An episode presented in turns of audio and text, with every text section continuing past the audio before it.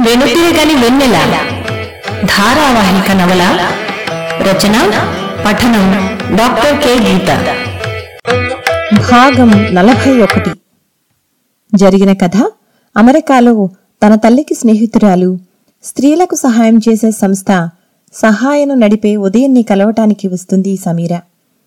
నాలుగు నెలల గర్భవతైన సమీర తనకు విడాకులు తీసుకోవాలనుందని అందుకు దోహదమైన పరిస్థితులను చెబుతుంది. ఉదయని తన్మయ కథ చెప్తాను విన్నాక ఆలోచించుకోమని చెప్తుంది సమీరతో. చుట్టాల పెళ్ళిలో కలుసుకున్న తన్మయి శేఖర్లకు పెద్దవాళ్ళ అనుమతితో పెళ్ళి జరుగుతుంది. పెళ్ళైన మరుక్షణం నుంచే శేఖర్ అసలు స్వరూపం బయటపడుతుంది. మొదటి సంవత్సరంలోనే అబ్బాయి పుడతాడు.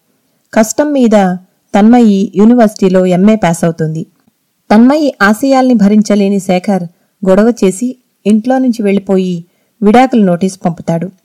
తన్మయి కష్టపడి జేఆర్ఎఫ్ సాధిస్తుంది.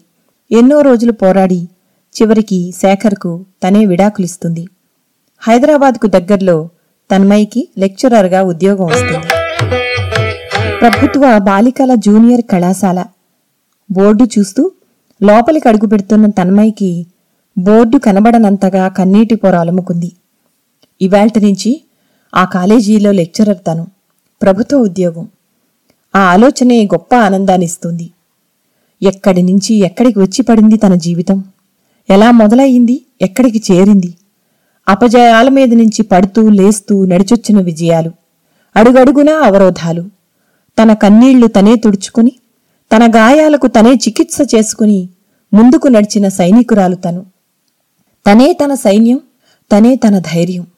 ఒక్కసారి గట్టిగా ఊపిరి పీల్చి వదిలింది. తన జీవితంలో కష్టాలు లేకపోతే తనకి ఇంత పట్టుదల కలిగేదా? విజయాలు కలిగేవా? అందరికీ ఇంత దూరంలో ఉద్యోగం వచ్చినందుకు అసలు సంతోషించేదా? అర్థపర్థం లేని తన ఆలోచనలకి అంతలోనే నవ్వొచ్చింది తన్మయ్యకి. ఈ కాలేజీ తమ ఊళ్ళో తను ఇంటర్మీడియట్ చదువుకున్న కాలేజీ కంటే మెరుగ్గానే ఉంది. అడుగు పెట్టగానే ఇంకా తను నిన్నో మొన్నో ఇంటర్మీడియట్ చదివినట్టు జ్ఞాపకాలు చుట్టూ ముసిరేయి. లెక్చరర్లందరూ గుర్తొచ్చారు. సరదా అల్లర్ల మధ్య ఆడుతూ పాడుతూ పూర్తి చేసిన చదువది. లెక్చరర్ కావాలన్న ఆకాంక్ష మొదలైన రోజులవి. ఆ కోరిక ఇప్పుడు అనుకోకుండా నెరవేరింది. ఒక్క క్షణం తన లెక్చరర్లు తనని ఇలా చూస్తే బావుండని అనిపించింది తన్మయ్యకి. తను వాళ్ళ కొలీగ్ అయి ఉంటే బహుశా అదే జిల్లాలో పోస్టింగ్ వచ్చి ఉంటే తను చదివినప్పటికీ యువకులైన ఒకరిద్దరు లెక్చరర్లతో కలిసి ఇప్పుడు పనిచేసే అవకాశం వచ్చేదేమో. కాని ఇంత దూరంలో అసాధ్యం. తనకి ఇంటర్వ్యూకి సలహాలనిచ్చిన సిద్ధార్థ జ్ఞాపకం వచ్చాడు. వచ్చే ముందు తనకి ఉద్యోగం వచ్చిన సంగతి చెప్పడానికి వెళ్ళినా అప్పటికే అతనికి ట్రాన్స్ఫర్ అయిపోయినందువల్ల కలుసుకోలేకపోయింది. బహుశా ఇక ఎప్పటికీ కనిపించకపోవచ్చు. ఆ ఆలోచన రాగానే నిట్టూర్చింది. జీవితంలో ఎన్నో పరిచయాలు ఇలా అర్థాంతరంగా ముగిసిపోతూ ఉంటాయి. ఆవరణలో గేటు దాటి నడుస్తూ ఉండగా తనని దాటి వెళ్తూ వెనక్కి చూస్తూ తన వైపే పట్టి పట్టి చూస్తూ కొత్త మేడం అని పిల్లలు గుసగుసగా మాట్లాడుకోవడం గమనించింది. తమలో తాము తోసుకుంటూ గట్టిగా నవ్వుకుంటూ తన వైపు క్లాసురూమ్ కిటికీల్లోంచి చూస్తున్న పిల్లల వైపు చూస్తూ చెయ్యి ఊపింది. ఆవరణ మధ్య జెండా కర్ర చుట్టూ మూడు వైపులా పెద్ద వరండాలతో గదులు. ఆఫీసు రూములో అడుగు పెడుతూనే ఒక పక్కగా టైపు మిషన్ ముందు కూర్చున్న టైపిస్టు నమస్తే మేడం అన్నాడు. ఆ పక్కనే నిలబడ్డ అటెండర్ అమ్మాయిలిద్దరూ నవ్వుతూ నమస్తే మేడం అన్నారు వంత పాడుతున్నట్టు. ప్రిన్సిపాల్ అని రాసి ఉన్న టేబుల్ ముందున్న కుర్చీలో సందేహంగా కూర్చుంది తన్మయి. సూట్ కేసుతో పాటు వచ్చిన తనని అంతా కొత్తగా వింతగా చూస్తూ ఉండడం గమనించి చిన్నగా నవ్వి నేను విశాఖపట్నం నుంచి వస్తున్నా అంది. అంతా ఆ అని నోళ్ళు తెరిచారు. అంత దూరానికెళ్ళి వచ్చిండ్రా అంటూ. అప్పుడే గదిలోకి అడుగుపెట్టిన ప్రిన్సిపాల్ యాదగిరి గారు తనని చూస్తూనే అరే ఎప్పుడొచ్చిండ్రు మేడం? కాఫీ తీసుకుంటారా? అంటూ ఆదరంగా పలకరించారు. జాయినింగ్ రిపోర్ట్ అంటూ ఫార్మాలిటీస్ కాగానే రాండి తరగతి గదులు చూపిస్తాను అంటూ దారి తీశారాయన వెనకగా మరో వరుస బిల్డింగ్ కూడా కట్టారు. దాదాపు నాలుగైదు వందల మంది పిల్లలు ఉన్న పెద్ద కాలేజీ అది. ప్రిన్సిపాల్ రూమ్ పక్కన ఉన్న కంప్యూటర్ ల్యాబ్ చూపించారు ముందుగా. ఈ మధ్యనే కొత్తగా ఎంపీ ఫండ్తో శాంక్షన్ అయినదమ్మా కానీ ఇన్స్ట్రక్టర్లు దొరకతలేదు మాకెవరికీ చేతగాదు అన్నారు చిన్నగా విచారిస్తూ. తన్మయికి వివేకానంద పాఠశాలలో తను చేసిన కంప్యూటర్ బేసిక్ కోర్సు జ్ఞాపకం వచ్చింది. నేను ప్రయత్నిస్తానండి నాకు కొంచెం తెలుసు అంది వెంటనే. ఎందుకో అప్రయత్నంగా ప్రభు జ్ఞాపకం వచ్చాడు. తనకి తెలిసిన ఒకే ఒక్క కంప్యూటర్ నిపుణుడు అతనే కావడం వల్లనేమో. అతన్ని ఇన్స్ట్రక్టర్గా చేస్తాడేమో అడిగితేను. ఆలోచన వచ్చిందే తడవుగా నా స్నేహితుడు ఒకతను ఎంసీఏ చేశాడు కనుక్కోమంటారా అంది. మంచిది. అడగమ్మా అన్నారాయన. మరో పక్క గదిలో పిల్లలు శ్రావ్యంగా పాడుతుండడం వినిపించింది. ముందు అటుగా వెళ్ళొద్దామాండి అంది. ఒక్క నిమిషం అర్థం కానట్టు మొహం పెట్టారాయన. తన భాషకి ఇక్కడి భాషకి ఉన్న వ్యత్యాసం వల్ల ఆయనకి అర్థం కాలేదని ఇట్టే గ్రహించి పాట చాలా బాగుందండి అందుకే ఒకసారి చూసొద్దామని అంది. ఆ అదేమంత విషయం? పొయ్యొద్దాం అని దారి తీశారు. అప్పటి వరకు పాడుతున్న పిల్లలు చప్పున ఆపేసి గుసగుసగా నవ్వడం ప్రారంభించారు. ప్రిన్సిపాల్ గారు ఈవిడ మీ కొత్త తెలుగు మేడం అని పరిచయం చేసేసరికి అయ్యా ఇంగ్లీష్ మేడం లెక్క కొడుతుంది సార్ అని నవ్వారు.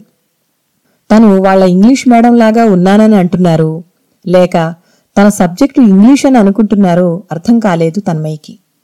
మాండలికాలు తెలిసిన అచ్చమైన గ్రామీణ మాండలికం తనకి ఎప్పుడూ పరిచయం కాలేదు. తను నేర్చుకోవలసింది చాలా ఉందని మాత్రం అర్థమైంది. వాళ్ళని చూసి తను పరిచయంగా నవ్వి నాకు పాటలంటే చాలా ఇష్టం. ఎక్కడ నేర్చుకున్నారు ఈ పాట? అడిగింది తన్మయ్యి ఒక అమ్మాయి వెనక నుంచి అన్నలు నేర్పిరి మేడం అంది. అంతా మళ్ళీ పక్కున నవ్వారు. పదో తరగతి అప్పుడప్పుడే పాస్ అయ్యి ఇంటర్మీడియట్కు వచ్చిన ఈ చిన్నపిల్లల గొంతుల్లో గొప్పగా పలుకుతున్న సామాజిక చైతన్య గీతం వెనక్కి తిరిగి వస్తున్నా తనని వెంటాడసాగింది.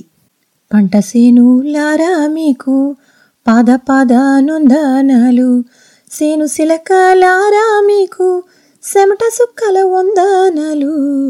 పంట సేనులారా మీకు పాద పాదానుందనాలు ఎక్కడివి పువ్వులు గాయలు ఎక్కడివి పంట రాసులు నింగి నుండి తీసుకొచ్చారా? నేల నుండి దూసుకొచ్చారా? పచ్చ పచ్చని ఆ కూలల్లా సుక్కలోలే కాతారాసి వెచ్చ వెచ్చని బట్టానిచ్చి ఆదుకున్న పత్తి నెలకు. పంట సేనులారా మీకు పాద పాద నొందనలు. సంకలోన బిడ్డ నుంచి ఒంటి కాలు మీద నిలిచి సక్కనైన కంకులగన్న మొక్కజొన్న సేనులకు పంట సేనులారా మీకు పద పద నొందనలు. నెత్తి నిండా పూలు ముడిసి నేల పొరలో కాయగాసి కన్న తల్లి ప్రేమను చాటిన వేరుశెనగ సేనులకు ఎండలల్లో వాడిపోతే ఎండిపోవును పిల్లనని. పొద్దుతో నీ ఆటలాడే పొద్దు తిరుగుడు సేనులకు. మట్టిలోన కలిసిన గాని మరణమన్నది నీకు లేదు. ఇత్తనాలై ఒరుగుతూ ఉన్న పొట్ల కొద్ది పంటాలైనా పంట సేనులారా మీకు. పాద పాదానందనాలు. సేను శిలకాలారా మీకు? సెమట సుక్కల వందనాలు. అంతవరకు తను విన్న ఎన్నో భావగీతాల కన్నా జయరాజు రాసిన ఈ బతుకు గీతం చాలా గొప్పదనిపించింది తన్మయికి. కళ్ళు చెమర్చాయి. వ్యక్తిగత జీవితం కుటుంబం వంటివి సమాజంతో పోలిస్తే ఎంత చిన్నవి? రైతు తనకి అన్నం పెట్టిన పంటకి వందనాలు సమర్పించడం ఎంత గొప్ప విషయం? ఆ రోజు కాలేజీ అంతా తిరిగి చూశాక అక్కడున్న పిల్లల్లో చాలా మందికి సరైన బట్టలు చెప్పులు కూడా లేకపోవడాన్ని గమనించింది తన్మయి. తమ ప్రాంతంలో అంతగా కనబడని కటిక పేదరికం ఇక్కడ కనబడసాగింది. వీళ్ళంతా తన పిల్లలే ఇక మీదట. వీళ్ళకి తన వంతుగా ఏదైనా చేయాలి. దృఢంగా తనలో తను అనుకుంది తన్మయి. స్టాఫ్ రూంలో అడుగు పెడుతూనే అంతా చక్కగా పలకరించారు. వెల్కమ్ మేడం అంటూ తనలాగే కొత్తగా వచ్చిన బాటనీ కామర్సు సబ్జెక్ట్ అమ్మాయిలు తప్ప అంతా పెద్ద వయసులో ఉన్న మగవాళ్ళే. ఇంగ్లీషు పోస్టు ఖాళీగా ఉందట చాలా కాలం నుంచి. పార్ట్ టైం లెక్చరర్ ఎవరో ఒక ఆవిడ ఉన్నారని మెటర్నిటీ లీవ్లో వెళ్ళారని చెప్పారు. ప్రస్తుతానికి ప్రిన్సిపాల్ గారే ఇంగ్లీష్ పాఠాలు చెప్తున్నారక్కడ. పరిచయాలు కాగానే సార్ ఏం చేస్తారు మేడం? అని అడిగాడు అందులో ఒక ఆయన. ఐ ఆమె డైవర్సీ. నాకు అతని డీటెయిల్స్ చెప్పడం ఇష్టం లేదు. అని నిక్కచ్చిగా సూటిగా సమాధానం చెప్పింది తన్మయి. అప్పటిదాకా ఆసక్తిగా వింటున్న అంతా ఒక్కసారిగా కంగు తిన్నట్లయి అంతలోనే సర్దుకున్నారు. సాయంత్రానికి ఒకే కుటుంబంలా చక్కగా కలిసిపోయి కబుర్లు చెప్పుకున్నారు అంతా. అంతా మంచివాళ్ళే అయినందుకు తన్మయికి చాలా సంతోషంగా అనిపించింది. సాయంత్రం కాలేజీ కాగానే అటెండర్ తాయిబా కూడా వాళ్ళ ఇంటికి బయలుదేరింది తన్మయి. వీధులన్నీ పరిశుభ్రంగా ఉన్నాయి. రోడ్ల మీద ఎక్కడా మురికి కాలువలు లేవు. అదే అడిగింది పక్కనే నడుస్తున్న తాయిబాని. మురుగు కాలువలు భూమి లోపల నుంచి ప్రవహించడం వల్ల వీధులు పలకరాళ్ళతో తాపిచేసి ఉండడం వల్ల చెత్తా చెదారం ఇష్టం వచ్చినట్లు రోడ్ల మీద పడేయకుండా చెత్త బళ్ళలో వెయ్యడం వల్ల పరిశుభ్రత సాధ్యమన్నమాట. అంది తన్మయి తాయిబా మాటల్ని తన యాసలోకి అనువదించుకుంటూ. అటూ ఇటూ మురుగు కాలువలతో దోమలతో ఈగలతో అపరిశుభ్రమైన తమ ప్రాంతపు వీధులు జ్ఞాపకం వచ్చాయి తన్మయ్యకి. అట్నే అనుకో మేడం అని తలూపింది తాయిబా. కాలేజీలో స్టాఫ్ అంతా చాలా మంచివాళ్ళు కదూ అంది తన్మయి మాట మారుస్తూ. అంతా మీ మనసులోనే ఉన్నది మేడం. మీ మనసు మంచిదైతే అన్నీ మంచిగానే కనిపిస్తాయి అంది తాయిబా నవ్వుతూ. తన్మయి ఆశ్చర్యంగా చూసింది ఆ అమ్మాయి వైపు. ఎంత గొప్ప జీవిత సత్యం చెప్పింది. పొద్దుటే అద్దెకి గది ఎక్కడైనా దొరుకుతుందా అని అడగగానే ఏళ్ళో ఎందుకు మేడం? మా ఇంటికాడుండండి మా ఆయన ఎట్లనూ దుబాయ్ పోయిండు అంది తాయిబా. ఆ అమ్మాయి కలివిడితనానికి ముచ్చటేసింది తన్మయికి తన వయసే ఉంటుందేమో తాయిబాకి. రెండు ముక్కులకి నత్తులతో చక్కని నవ్వు ముఖంతో కళగా ఉంది. కాలేజీ నుంచి బయటికి వచ్చే ముందు బురఖా వేసుకుంది. కాలేజీకి నాలుగైదు వీధుల కావలగా ఉంది ఇల్లు. మహా అయితే పదిహేను నిమిషాల నడక. దారిలో ఎస్టీడీ బూత్ దగ్గర ఆగింది తన్మయ్యి తల్లికి కొత్త ఊరి విశేషాలు చెప్పింది. బాబుతో మాట్లాడింది. వారాంతంలో ఇంటికి వెళ్ళి బాబును తీసుకొచ్చుకోవాలి. రెండు రోజులు సెలవులు ఆదివారంతో కలిపి పెట్టాలి అనుకుంటూ తర్వాత ఫోను ప్రభుకి చేసింది. కాలేజీలో పోస్టు అని వినగానే పెద్దగా నవ్వాడు అటునుంచి ప్రభు. అతనికి ఎందుకంత నవ్వొచ్చిందో తనమైకి అర్థం కాలేదు. అదే అడిగింది. మీ కాలేజీ చూడడానికి పిలిస్తే తప్పకుండా వస్తాను. అంతేగాని నేనిక్కడ పనిచేస్తున్న కార్పొరేట్ ఆఫీస్ ఉద్యోగాన్ని వదిలి అలాంటి చిన్న ఊళ్ళో చిన్న ఉద్యోగాలు చేయడం నా వల్ల కాదు అన్నాడు. తన్మయి చప్పున నాలుగు ఖర్చుకుంది ఏమీ అనుకోవద్దు ప్రభు. ఇంత క్రితం మనం కలిసినప్పుడు మీరు ఉద్యోగ ప్రయత్నాల్లో ఉన్నారని విన్నట్టు గుర్తు అంది. అన్న మాటలో తప్పు అర్థమైనట్లు అయ్యో ఐఎమ్ సారీ తన్మయి. నాకు ఉద్యోగం వచ్చిన సంగతి మీకు చెప్పలేదు కదూ? మీ కంప్యూటర్ ల్యాబ్ని చూడ్డానికి మీకు నేర్పించడానికి శనివారాలు వస్తాను సరేనా? అన్నాడు. తనేదో గొప్ప సాయం చేస్తున్నట్టు ఫోన్ చేస్తే అతనికి అది తగని ఉద్యోగం అయింది ఫోన్ పెట్టేశాక గట్టిగా నిట్టూర్చింది తన్మయి. ఎవరు మేడం? సారా? అంది తాయిబా. తాయిబాతో కరుకుగా సమాధానం చెప్పడానికి ఇష్టం లేక తల అటూ ఇటూ కాదు అవునన్నట్టు ఊపింది.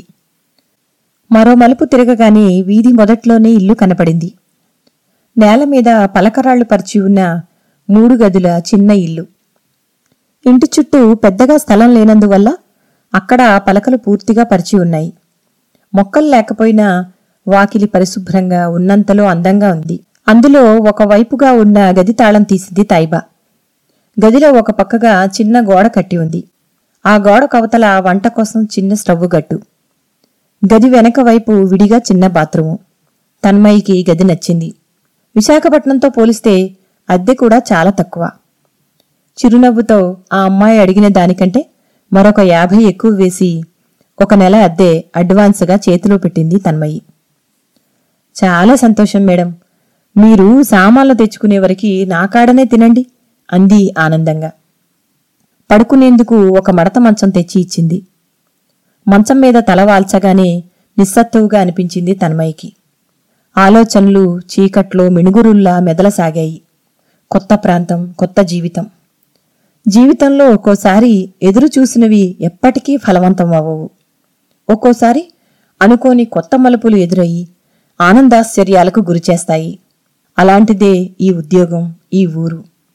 ఒక పక్క ఉత్సాహపూరితంగా అనిపిస్తున్న తల్లిదండ్రులు తను పుట్టు పెరిగిన వాతావరణానికి ఎంతో దూరంలో జీవించాల్సి రావడంతో మెల్లగా దిగులు మొదలైంది తనమయ్యకి.